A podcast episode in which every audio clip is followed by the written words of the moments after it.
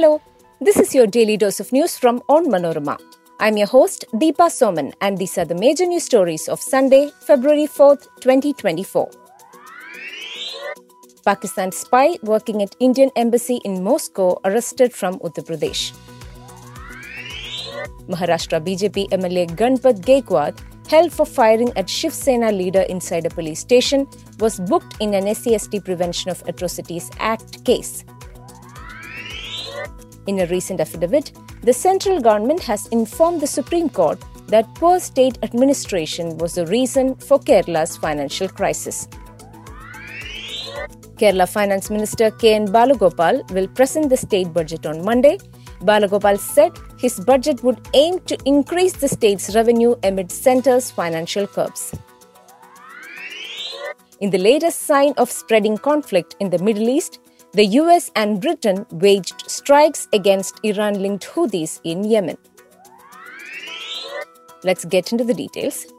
The anti terrorist squad of Uttar Pradesh police has arrested a person working in the Indian embassy in Moscow for his alleged involvement in anti national activities.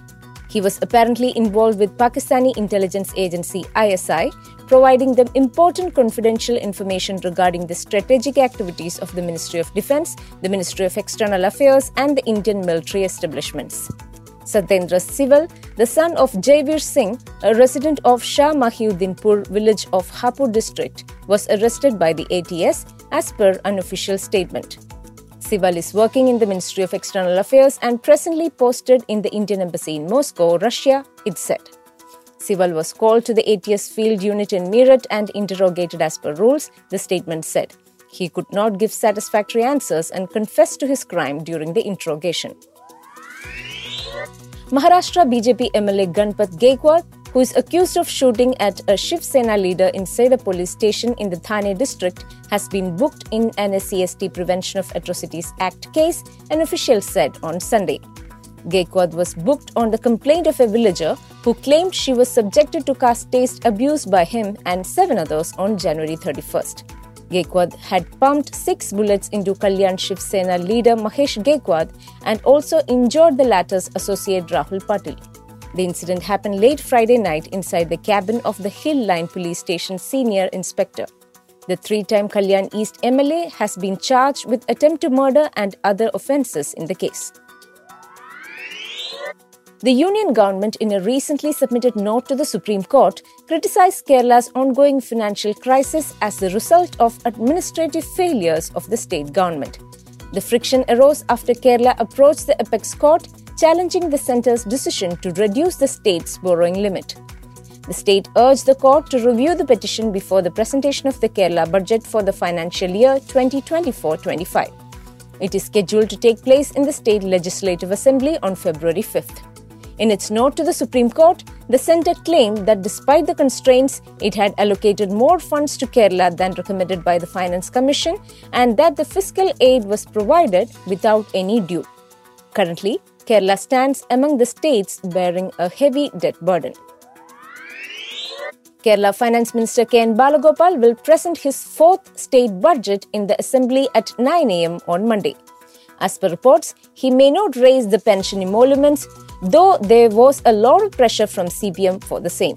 It is learned that the finance minister has informed senior leaders about his decision to keep the pension at the current level.